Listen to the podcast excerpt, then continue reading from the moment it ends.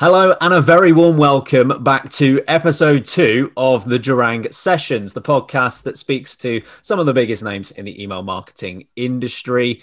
First episode we had with Nick Crawford and Hannah Vaughan is up and ready for you to watch or listen to. So, after you're done with today's session, if you haven't already had a look at that one, do go ahead, would encourage that. But Focusing on today, we're talking about data, and we've got two more brilliant guests. So, first of all, joining me from the Jarrang side, none other than the managing director and founder of Jarrang, Stafford Sumner. So, Stafford, thank you for joining. Thanks for having us on, Ben.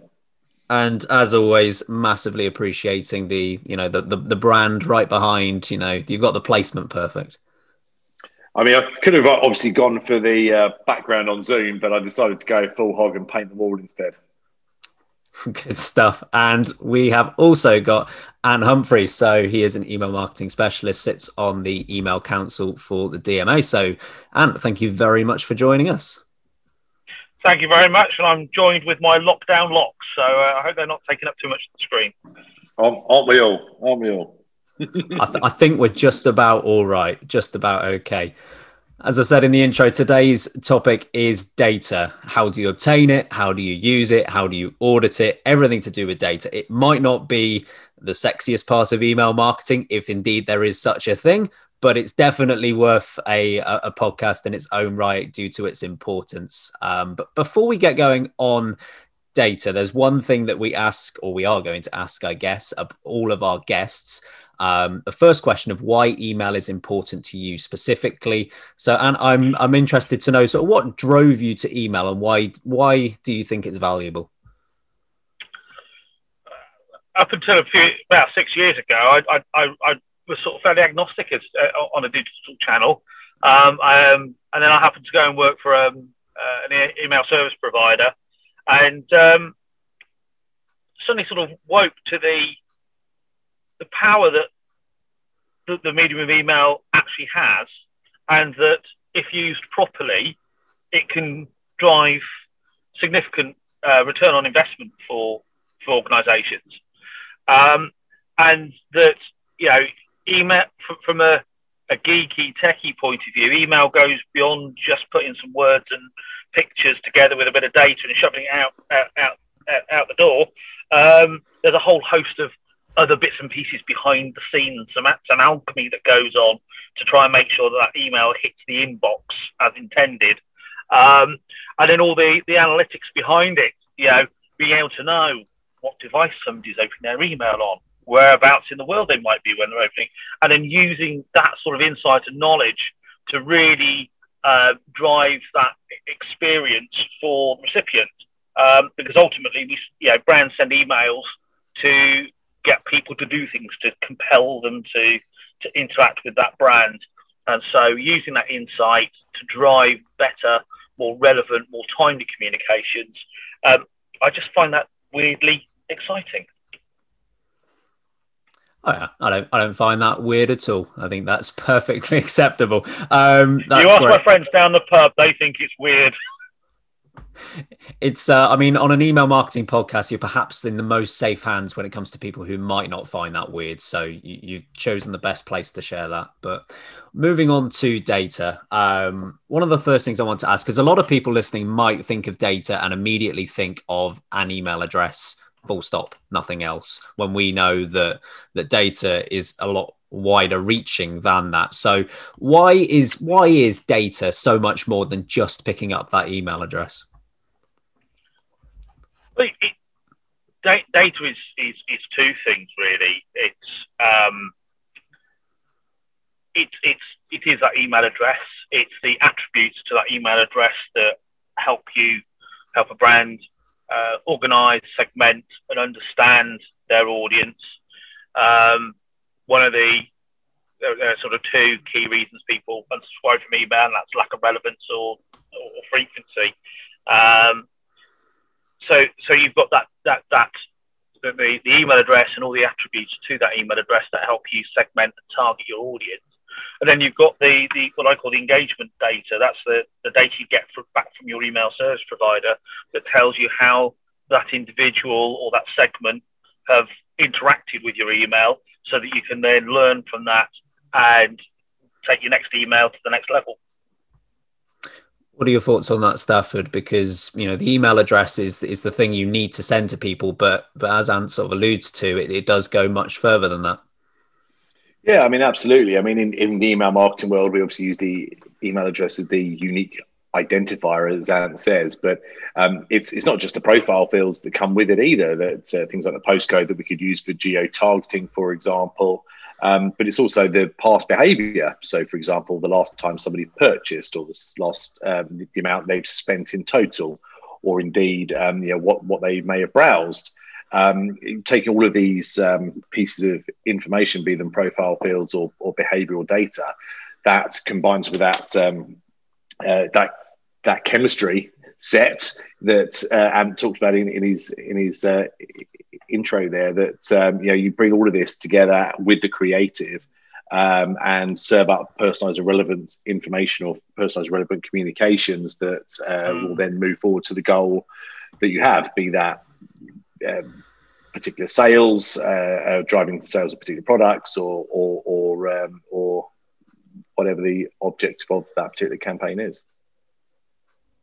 Yeah yeah absolutely. I mean knowledge is power I, I, guess is a phrase that's used quite a lot. Um, but it, you know, it extends so much more than, than, than just knowing that you can reach someone. It, it's then how you reach them as well. You know, you, you do have all of those at your disposal. I mean, the, the engagement that, that, that's a very underutilized tool, I would say. Uh, and even going back to to the most simple of profile fields that that can enable personalization and segmentation is still, I think, underutilized. You're, you're absolutely right in what you say. When when people unsubscribe, is often due to a lack of relevancy. So, um, you know, this is something we picked up on in the first podcast as well. And I'm sure this isn't the last time we will pick up on it. Uh, and not because we haven't got a lot to say, but it's because it is such an important thing within the world of email marketing.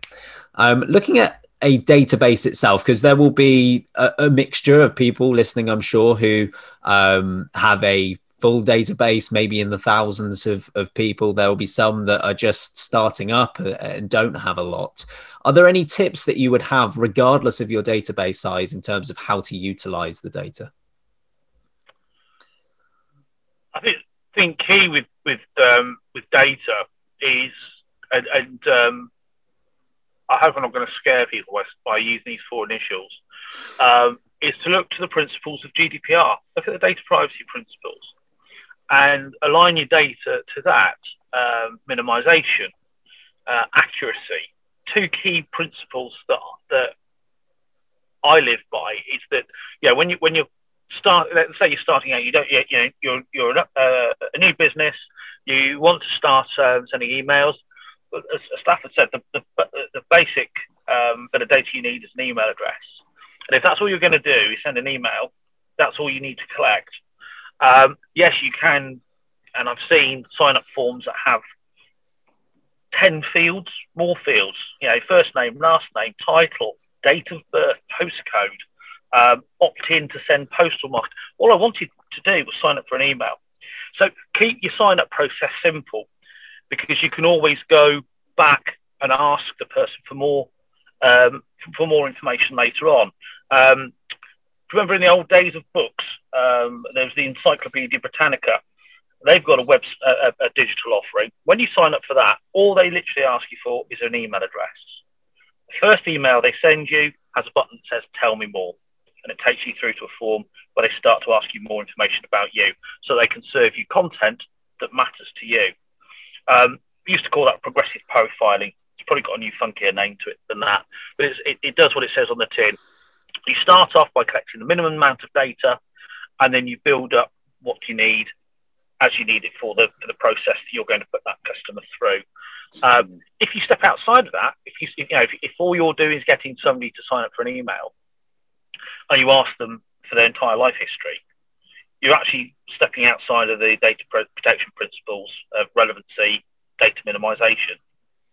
So if you collect more data than you actually need, you're doing two things. One, you're going to put people off um, signing up in the first place. They're going to say, why do they want to know all that information when all I want from them is an email? Mm. Where, in, in, in the same way that any relationship starts, you know, you meet somebody at a business meeting, if, if you remember those. Um, you shake hands, you say you say your name, say where you work. You don't ask that person for their entire life history uh, right at the start of that relationship. The same should work when when you're starting to build a, a database. Also, if you're asking for more data than you actually need to serve the process, you're, you're stepping outside of the, the realms of um, the data protection principles because data should be relevant and limited to the process necessary. And as I say, as your need to uh, to, to provide that relevancy um, to your customer increases, then they will start to give you more data anyway um, because they'll see the value exchange. Does that make sense? Yeah, I, I mean, I've seen some sign up forms that are um, lengthy. I think is probably the nice way to put it. And, I, am sure Stafford, you've seen the same mm. thing. But um, I, I, always see it as when you are collecting data, I, I think people get in the mindset of um, people don't want to give any any information away whereas i think it is much more to, orientated towards people what don't want to give information away that has no value to them. Whereas and at the start of that relationship there there is very little indication that there will be value to giving away this bit of information or that bit of information. Whereas once you've started emailing them and you are further in that relationship there might be a more of an inclination for them to think hang on a minute maybe there's actually value in me giving this to them. That could make the email marketing better. Maybe there's already something they've given over that, that implies it um, I mean, Seven, what's what's your thoughts on this? Um, I we've seen some sign up mm. forms that can be very very lengthy and not to their benefit. Yeah, I mean, I've, I've, I've been in the industry for coming up for twenty years now, and um, you know, marketers, and I'll put myself in that category as well. We're, we're like magpies. We like collecting data because we think the more data we have, the more knowledge we have, and the more knowledge we've got, the better we'll be at our job. Um, so there is always this tendency to ask for as much as we possibly can because that would be useful to have the you know the postcode, or that would be useful to have date of birth or whatever happens to be. But of course, we all know from a practical sense on the ground there is a direct correlation between the amount of fields you ask for and the number of, of people that actually go through with the submission of the form. So the, the more fields, fewer people we get. There's a point of equilibrium um, that you, know, you, you you need to find you know what's optimum for your your knowledge and what's optimum for the comfort zone of the punter that's signing up. But I think also people know the value of their data nowadays. That's the point. People know that their data is a it's valuable that there is a value exchange, like you said, Ben, but people know that the more they give you, the more they're giving away. So there's got to be something better coming back. Um, I think that also they know there's a risk element as well. Giving you too much information, if they don't know you, might result in something negative happening to them in the, the future. Whereas, you know, it's slightly different, perhaps, if you're um, in a customer relationship. If, if I'm coming to your store, Ben, and I'm buying something on on your e- e-commerce store, I'm giving you my my details. I'm telling you what I'm buying, give my credit card details. There's that, there's a actual exchange there of of a service or, or a product that I'm that I'm buying from you. You're naturally capturing data in the course of that transaction, um, and depending on how you're set up, you may or may not utilize that that data within the regulations to be able to communicate with me in the future. Um, but I think that's that's kind of my my general kind of summary on it. That uh, people people know what their data's worth, and they they they want to know what they're going to get back for it. Can I, can I come in on there because I, I, think what we should should add the bit I think is missing is it, you know it, there's also a contextual element to it. You know, if, if you're an, an online fashion brand, the chances are the person signing up to email purely to get that initial discount code, and that's all they're interested in. Um, whereas perhaps if you're signing up to some sort of charity, um, you might be prepared to give them more information. But what is key from the marketer's point of view is ma- making it clear and transparent why you're asking for certain information. Um, so, for example, if you are if somebody's signing up for postcode, uh, for, sorry, postcode for email, and you're asking them to give you a postcode, explain to them why you want the postcode. Would you like to receive regional information based on your local area? Yes. For that, we need your postcode. Brackets, don't worry, we're not going to send you stuff through the post.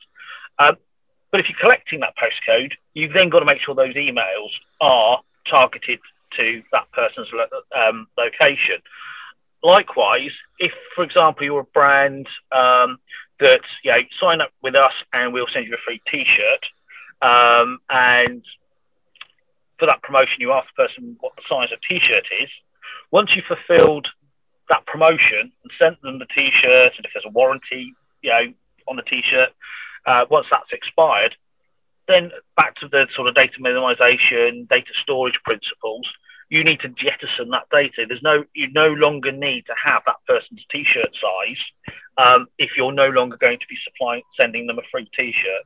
So it's it it boils down to that brand being open, honest, and transparent about what they're collecting, why they're collecting it, what they're using it for, and then making sure that they they don't use it beyond the, the sort of time limit of that particular process. Mm. I think then people are, you know, as you rightly say, uh, Stafford, but people are aware of the value of their data and what it means to a brand. Um, I think they're there. You know, if you've, if you've got that clear value exchange and you've got some sense of um, trust in the brand, you'll give that data over. You know, people are happy to put their life story on Facebook for some reason they believe that data is safe and is, is not going anywhere, not implying that there's anything untoward about Facebook at all, but they're prepared to give it because the value exchange they get by giving that data is they get that experience of telling everyone how wonderful their life is. Um, and the feedback and the, and, and the recognition that, uh, that, that, that they want from that, or the insight, and the news they get from it. So they're prepared to give that. Um, the same with using Gmail. They're prepared to use a free mailbox provider such as Gmail, knowing full well if they read any news that you know even you know Amazon sending you a, uh, a, a, an order acknowledgement um, um, the likes of, of, Google can read those emails and know that you know you've just ordered um, Jared's um, um, sorry Jarrang's um, you know, the history of Durang um, or Stafford's um, memoirs um, on Amazon and serve you target uh, serve you serve you advertising on that basis. So now Amazon don't actually put in their emails what it is you've ordered. It just thank you for your order and here's a link back to the website if you want to view what you've ordered. So we do need to make sure as, as, marketers that we are clear as to what the value exchange is, what we're going to do with that data, how long we're going to keep it, um, and if it's contextual, I'm sure the, the, the customer, the data subject, uh, will part that part with that information. Well, I mean, apart from the devastating news in that that our sponsorship agreement with Facebook is probably in the bin. Um, I mean, what about my good, memoirs? Though that was a that was a good uh, pitch for that. Thanks, Sam. Yeah, yeah, I'm, I'm, I'm, I'm, on the, I'm on the pre-order list. you and um, maybe someone else. Uh, I'm kidding. I'm kidding, of course. Um, but I mean, going back to that, and I'm sure elements of this question are going to have already been touched upon by you, Ant. But if people are thinking about application now, so they know know the theory of this, they they know that they they should be getting this data once the relationship has been cultivated. Perhaps, how do you, in application, go back to a thousand people or however many pe- people it is and, and get this data, knowing that the people that are existing on your database as well aren't all going to have been on there at the same time. Um, you know, some people might have been there for, for years. Some of them might have only been there for weeks. How, how do you go about applying some of what we've been speaking about here? So you're talking about sort of, um, yeah, enhancing that data um, getting greater insight into the into the individual. Um, well, you know that that I, I, I, you know in my view is down to the content of the emails you're sending out and other sort of online um, uh, insights you can you can gather. Um, you know, knowing what somebody's clicked on, for example, uh, questionnaires, surveys, getting them back to your website, um, looking at the pages that they're clicking through, and trying to understand what it is that is relevant to to that person. And you've, you've you know you've, you've got two ways, in my view. Um, I'm a big believer in data efficacy, um, in in in that I want the brand to ask me what I want rather than trying to guess it because I fit into a particular social category, for example. Uh, so, you know, if you want to know uh, what content I want in my emails, ask me. Provide me with a preference center, for example. Um, or in an email, say, what, what's your favorite color, red or blue? I click red. You now know, um, because it's an explicit preference that I clicked on, that I like red. In which case, you can ask your data team to, to put a list of everyone's clicked the red link um, and send them lots of information about red and therefore exclude them from anything about blue because you know that blue doesn't engage them. Down the colour route, I've made the mistake before of, of saying what's your favourite bird or what's your favourite, and, and I've ended up ruining sponsorship deals. So you know, um, I'm, I'm I, have I've stopped doing that. So, do you like red? Do you like blue? When they go down the, the red route, you can then send them an email saying what shade of red do you like? Do you like the pinker side? Do you like oranges? Do you like red? they click on that, and then you take them further down that funnel and, and, and use email like a sorting hat, I suppose, uh, to the point that you've now got a persona of somebody who likes red, but specifically likes bright red, uh, and specific, specific like solid red. You know, um, and that way you start to augment your data with um, with new attributes uh, that you can then use for your segmentation, your targeting. And what is really key is to understand, is to realize, and I, I don't think a lot of marketers do this, is to realize that people do change their minds. Once upon a time, people that like Coca Cola loved Coca Cola until they brought out Diet Coke. And then you split the camp. Some people like Diet Coke, some people like Coca Cola still. If all you're sending is promotions about Coca Cola, you're going to alienate the people that now prefer Diet Coke. Uh, other cola brands do exist. Um, so you've got to provide an opportunity for people to change that preference. Um, and again, you, you, know, you do that by inviting them to come back to the to your website, to log into their account, change their, their, their options, put a preference center link at the bottom of, of the email next to the unsubscribe link, maybe. Or as I used to do for uh, when I was working um, for the ESP, I was working with a uh, well-known banking uh, group, and we actually put the preference center link in the body of the email because we didn't want people searching down to the unsubscribe link where preference center links often are. Um, because by the time they get down there, they might just click on the unsubscribe. So we actually put um, in the main body of the email a button, mm. update your preferences, change your subscription. Um, and that worked really well. We saw the unsubscribes go down quite substantially, substantially, but we also equally we saw engagement go up because people were able to change um, their the topics of, of, of interest um, as, as they desired, which was um, yeah, I, I think we should take more advantage of things like that. What are your thoughts, Stafford, on um, well, let's pick out the sort of interactivity within email leading to profile attributes. What, what, what's your thoughts on that being a tactic? Yeah, I think it's it's great. As as Ant says, you know, it's it's about um, serving up relevant information. I, I, I totally agree with, with, what you're saying that about you know people need to have the ability to change their minds. I mean, we, but also changing within their life um, uh, journey as well. So, for example, we were working with a uh, with a retailer that sold children's clothes. So they were targeting people who had bought children's clothes mm. in the past um, on the basis that they were buying for a child, either they were a parent or a grandparent themselves. But at some point, those children grow and they become adults, and they do. The, the person who perhaps bought the the the, the little jackets for a five year old, um, uh, you know, no longer wants to buy jackets for five year olds because their five year old is now a 15 year old and, um, or that child's left home or, or, or, whatever. So I think that there has to be some, um, some common sense applied to targeting that you can go down a route for a certain amount of time. It does depend on, on the product or service that you're offering. Um, I think in terms of behavioral side of things, I, I really do like, you know, for me, when I've received an email, um, that I sometimes get follow up messages based on what I've clicked on w- within the email itself. So, for example, back when we could travel, if, if you guys remember back that far, back in the day, those aeroplanes that used to go across the skies. Um, you know, getting an email in from Virgin Travel and you know having a look at some of the the, the, the holidays that were on there, clicking on one, um, you know, just say for example, there's a holiday to the Caribbean, clicking, having a look around, not necessarily booking, but being followed up a four hours later or so with a follow up email very specifically upon you know a particular trip to the Caribbean. Um, that was just the link that I clicked on out of maybe six or seven holidays that were featured.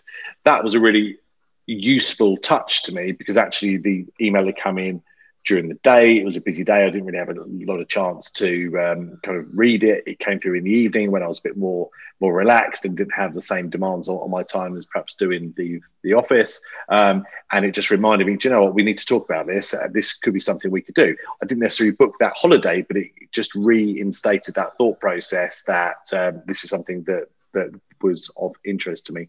So things like that, I think, are a really powerful way of targeting and don't annoy um, me as a recipient too much. But it's like remarketing ads, you know, or retargeting ads that you click on the link, you go through to a landing page, and then you get followed around for the next two years with a remarketing ad. They start to annoy me after a while if they go on for too long. So, for example, same issue. I was going over to Europe. I clicked on a link um, to book a flight um, booked my flight, and then I was followed around for um, for a month afterwards, asking whether I want to book my flight to this particular location. And it's like, no, because I've already booked my flight. I booked it through you as well. Why are you targeting me? This is completely irrelevant, um, and and actually kind of just started to yeah put, put me off those kind of things. So I think you know whether it's email or retargeting ads, just as long as they're used with common sense, I don't think you can apply a carte blanche framework to all of your campaigns. They, they need to have thought in, in, in them as to, to who is receiving them, what you want them to do. I think I, I agree, and I, I, think yeah, retargeting is, is annoying because it's indiscriminate. You know, it doesn't know that you've already made that purchase or that you've changed your mind, and it does get frustrating. And and I actually find that it, it reflects badly on the web on the the, the the owner of the website where that advert is placed. Um, mm. You know, because you might go to a website for some, a specific reason, totally unrelated to your travels, your exotic travels to the Caribbean stuff. Um, you know, you're doing a bit of serious research, and all you're being seen is adverts for, for travel. Um, but also, I think you know, marketers have got to be careful that they don't get it wrong, um, and that you know they actually make sure the logic behind what they're doing um, in, in, monitoring those preferences or those those implied preferences is accurate. And uh, for example, I, am trying, well, hoping to go on a camping trekking holiday uh, in June. Not as quite, you know, I'm, I'm only a lowly mar- email marketer, not a not, not owning an agency. So yeah, it's, it's a staycation for me. Um, I think it's I think it's vacation for, for all of us at the moment, man. Sorry, I, I, was still stuck on the ideals of going to the Caribbean. Um, and I, I was looking at um, some, some new um, apparel. Uh, the word seems to be pop, uh, becoming more popular in the English language now, um, rather than clothing. Apparel seems to be on uh, everyone's websites. Um, and uh, I went to, the, to a well known outdoor clothing apparel uh, site and I was searching for men's trekking shorts. And uh, I placed some things in my basket um, they took my email address, and I was interested to see whether I got a retargeting email, and surely enough, I did, offering me 15% off women's clothing. Now, you're all over that, right? I, I, I, yeah. Um, Did you suddenly you know, change I, your basket? The, the, the, the basket had men's trekking shorts in it. So all it had in it the clue is in the basket, but somewhere along the line, the logic behind the process had gone wrong, and they were retargeting me with a 15% off women's clothing. Um, and it wasn't even Friday. Um, so unfortunately, I haven't gone back to them, and uh, I've gone to a different different brand altogether. Um, you know, and, and, and it, it, can be that simple off-putting because even for somebody who doesn't work in the industry, you know, I'm always looking for for people to, yeah to try try well to catch people out, but see where their logic fails. Um, even as a, a normal customer, that would put me off thinking they got my data totally wrong. why why have you know I know how they sent me this email. I know it's because I've put something in my basket and they're trying to get me to buy it. Why are they trying to get me to buy what is in my basket rather than offering me something else? 15% off the men's shorts, I'd have bought them.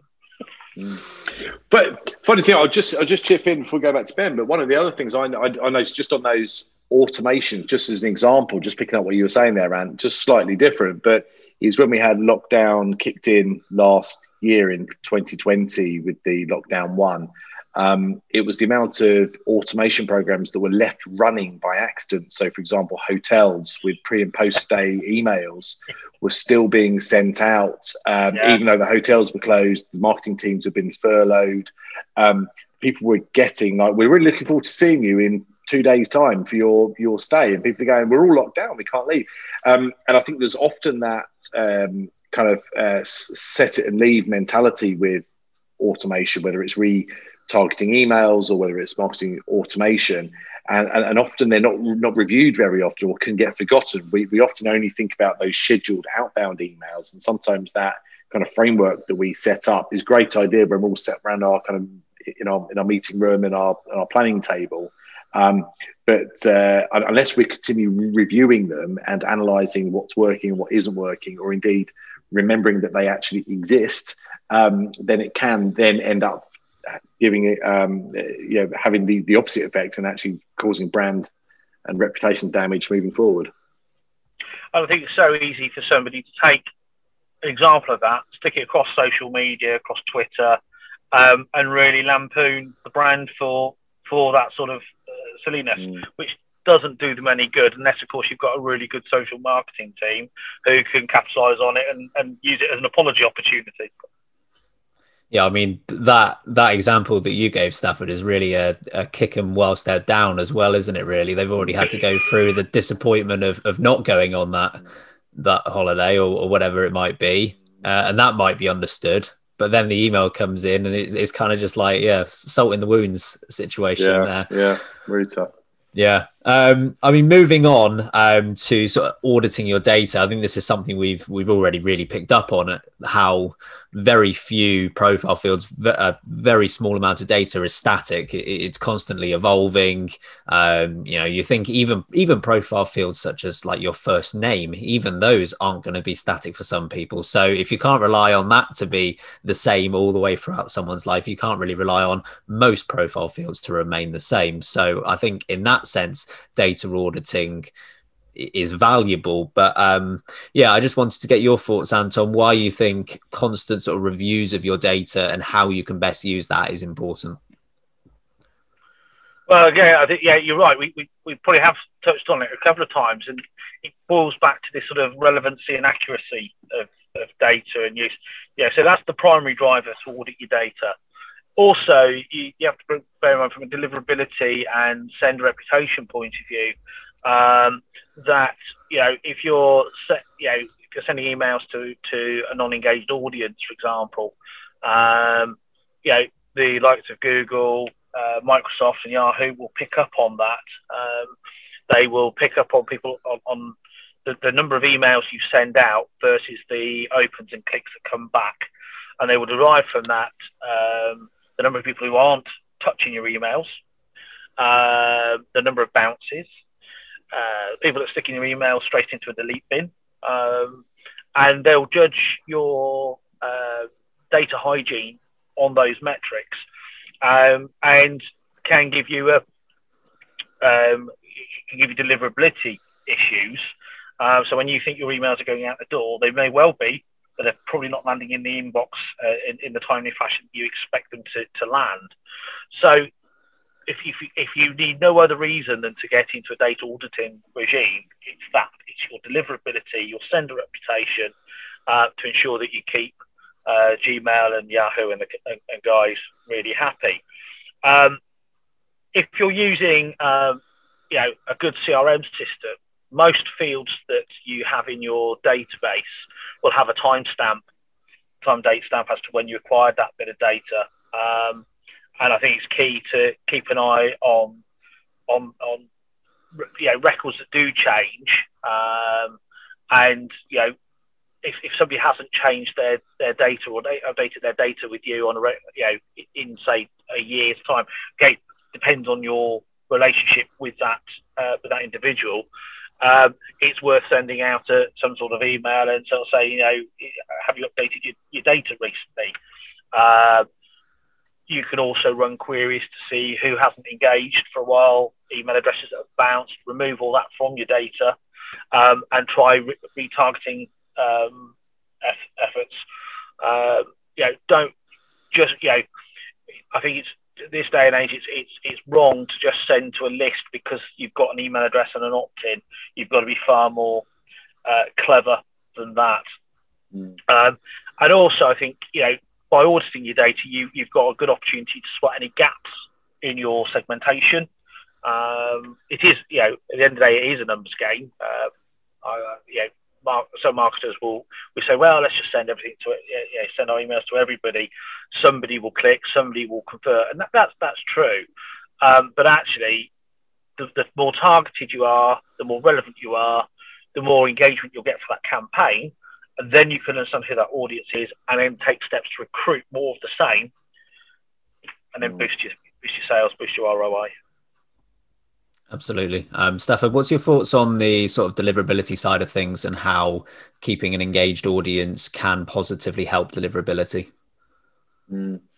Yeah, I mean, obviously, it's a bit of witchcraft is is deliverability, and there are some people out there who are, you know, paid very large sums of money to keep on on top of that, um, and that's the very very um, specific niche within e- email marketing that um, you know there's some very capable and uh, far more intelligent people than myself are, are uh, kind of able to um, uh, to talk about. But I think you know some some of the things that we find within the agency that r- relate to inbox placement, um, uh, and it just goes back to these common principles we've talked about. I'm, I kind of don't want to go over too much, but it's about frequency. You know, how frequently are you sending to that that database? If you're sending regularly throughout the month, um, it's going to be far better than if you just send an email once per year. You know, so we, we want to see traffic going through those IP addresses. We want that data to be utilized.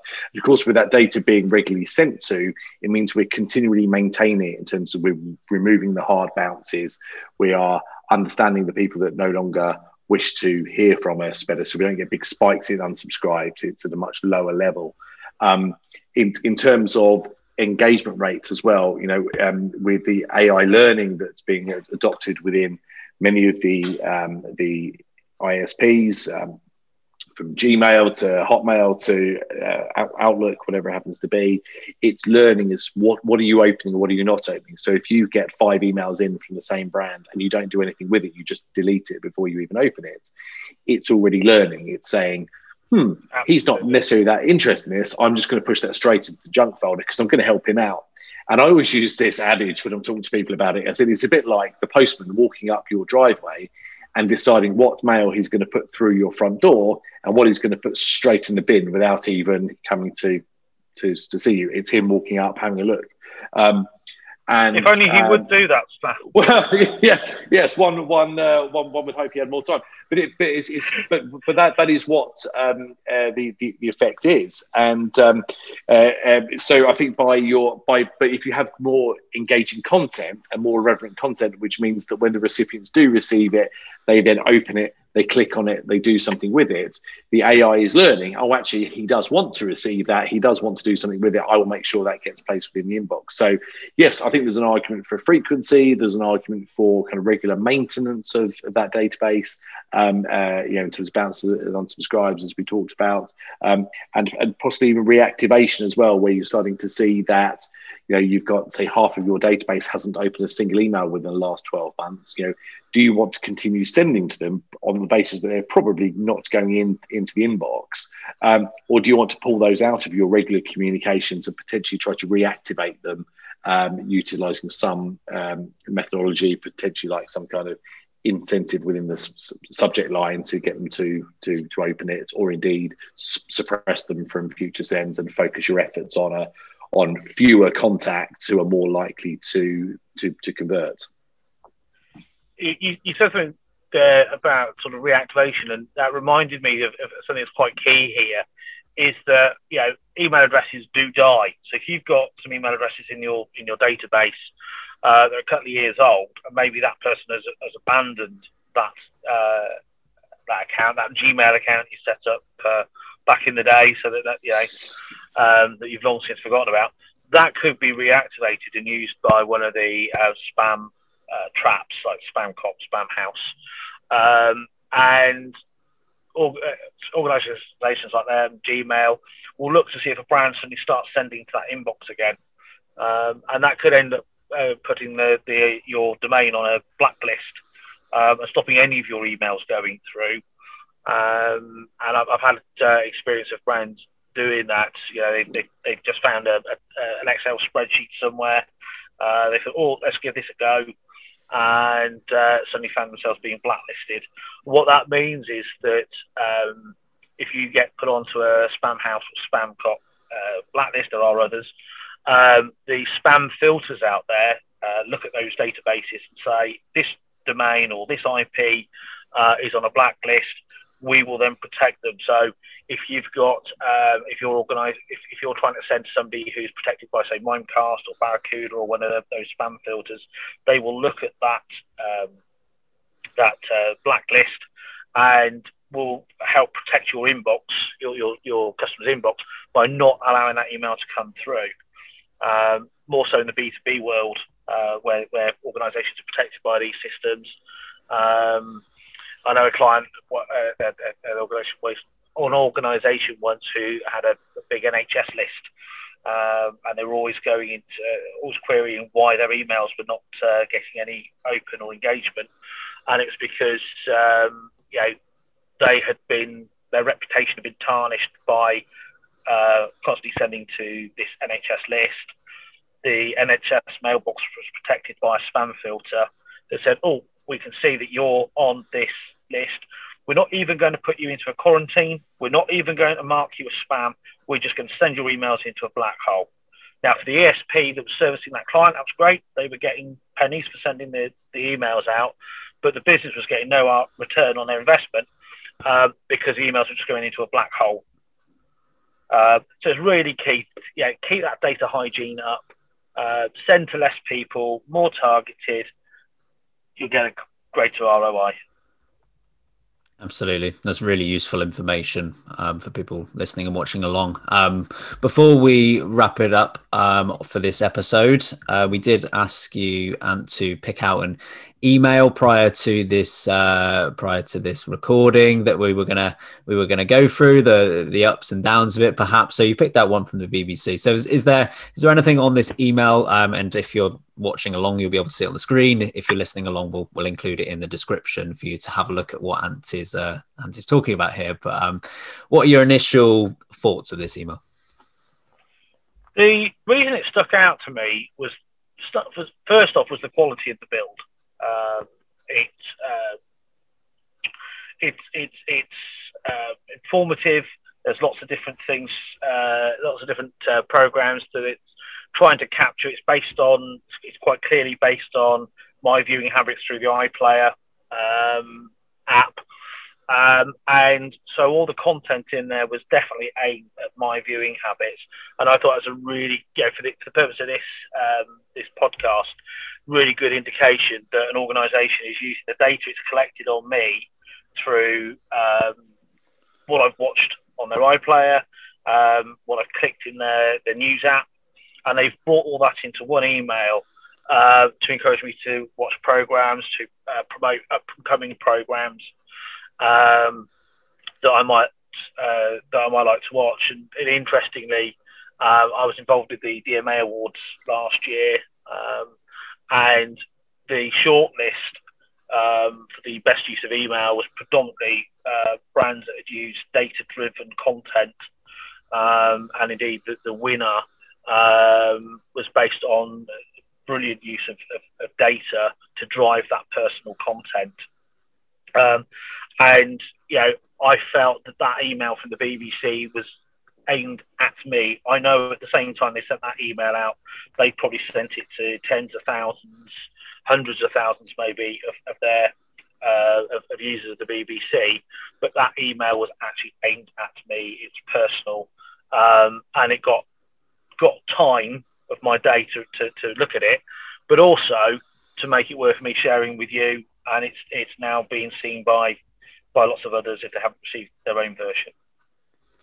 Yeah, I, am not sure what you thought of it, Stafford, but I mean, from from my perspective, I, I found it interesting, and this isn't to put down the email whatsoever, but design wise, there's nothing nothing crazy or spectacular about it. I, I find it really interesting that you've picked out an email that is really focused on relevancy and doesn't require fireworks and this amazing design that's clearly taken hours on hours and you've picked out something like this. Have you got any thoughts on it stafford? Well that's right. I mean i think it's it's whatever works. I think you know with anything know branding or messaging it's it's personal to the to the subject isn't it? And uh, you know ants obviously received this. It's it's spoken to him. You know i'm sure like me and like you know many people watching today um, you know we get hundreds of emails in our inbox each week. And uh, um, you know we we have our favorites. We have the ones that we connect with straight away. Maybe there's ones we connect with on certain days. Um, so i mean this, this one is what, what i like about it it's in design uh, terms as as you say ben it's it's fairly basic but it's relevant. It's visual. I, I, I like pictures. I think that's that's that's great. But it's got some accompanying text with it, which I think it makes it robust. Yeah, particularly if you're in a situation where images aren't downloading, you still know what the what, what the content is, um, and, and, that's one of the issues where people go too fancy with with with graphics if they're not supported by the email client that's uh, opening them, or indeed someone doesn't have the the bandwidth to be able to support all, all of the images, then all that creative's kind of gone gone to waste, um, and people had none the wiser about what it what it contains. So um, I think like look like like anything, um, fancy doesn't necessarily mean that it's necessarily better. And uh, this is something that is uh, sim- simplicity that obviously works. Yeah, yeah. I mean, touched on the relevancy, um, and it, yeah, it, it was certainly relevant because it was data driven. Um, it wasn't fancy. It was fairly standard block template, but it was functional. Um, and the other thing to think of is, is, is the actual user experience of it. And, and, you touched on some of the sort of more fancy content that you can put in, uh, kinetic uh, elements, for example, video and email, uh, data driven. These are all great things. And I've, I've you know, been been lucky to, to work with a well known coffee chain who did some fantastic stuff with data driven uh, content, really, really clever. But they were able to understand totally who was receiving their emails and on what devices. They knew that the majority of their customers receiving emails on an iPhone. They therefore knew that the content would work on an iPhone. Their content fell down if you opened it on um, something like a, an old installed version of Outlook. Totally fell down, didn't work. Um, and so they had to spend a lot of money, um, thankfully with with us, uh, having us code their email to look at what the device was that it was being opened on. Um, so there was there were fallback options for those other devices, um, and I think we have to be careful as marketers that we we don't want to go too too fancy that it falls down and generates a poor experience because people will hit on that um, more so than if you send a sort of fairly uh, vanilla email that is well constructed and relevant, um, as, as is the, the BBC example. Yeah, I think it's a, a really good good example that you've picked out. And I think that's where we will leave things for this episode. Thanks so much for your time, Ant, and indeed Stafford as well. It's been a really insightful chat, uh, and I'm sure there's a lot of useful uh, tips and advice for people to take away and to potentially use themselves. Um, if you are listening to the podcast, bear in mind that you can see our faces. I can't promise much if you do go over to YouTube. So go ahead if that is definitely an option for you. If you are watching, just bear in mind if you want to listen to us in the car or whatever, that's an option to listen to us on the podcast. Um, we'll be back with another episode next month. That'll be episode three. Until then, stay safe.